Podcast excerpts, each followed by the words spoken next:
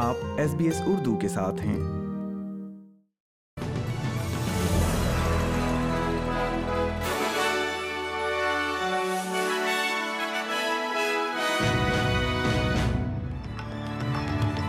السلام علیکم۔ آپ سن رہے ہیں ایس پی ایس اردو اور میں ہوں افنان ملک آج کی تازہ ترین خبروں کے ساتھ۔ سب سے پہلے شہ سرخیاں۔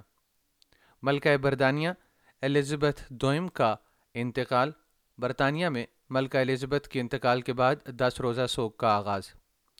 کرونا وائرس پابندیاں پورے آسٹریلیا میں مزید نرم کر دی گئی ہیں اور کھیل کی خبروں میں بھارت نے افغانستان کو سپر فور مرحلے میں ہرا دیا۔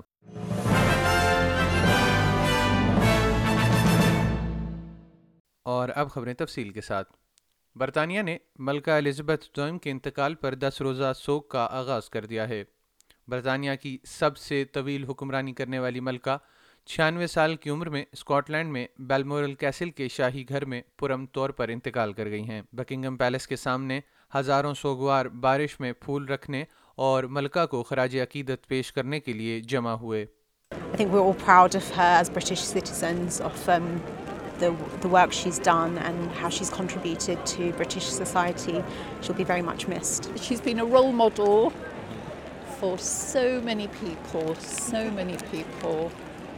Old fashioned values, everything that we could ever have wanted, and more besides. How she'll be remembered? Humility, respect, dignity.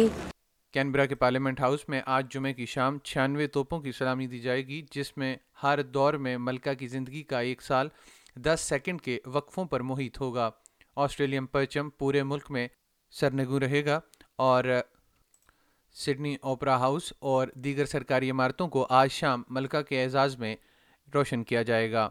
Governor general David Hurley آج شام چھ پچپن پر قوم سے خطاب کریں گے۔ اس سے پہلے وہ آنے والے دنوں میں وزیر اعظم اینتھنی ایلبنیزی کے ساتھ لندن روانہ ہوں گے۔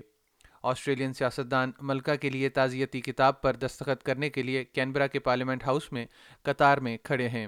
اور آج یعنی جمعہ کے دن آخری مرتبہ آسٹریلیا کی ریاستوں اور ٹیریٹریز میں کرونا وائرس کے اعداد و شمار فراہم کیے جائیں گے۔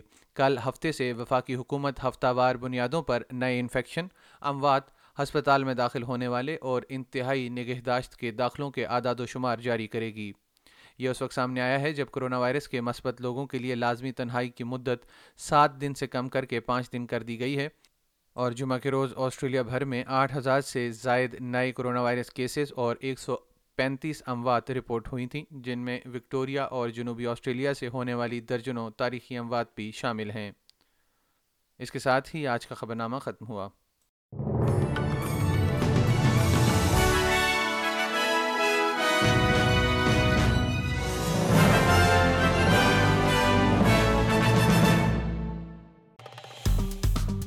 لائک کیجیے شیئر کیجیے تبصرہ کیجیے فیس بک پر S B S Urdu follow کیجیے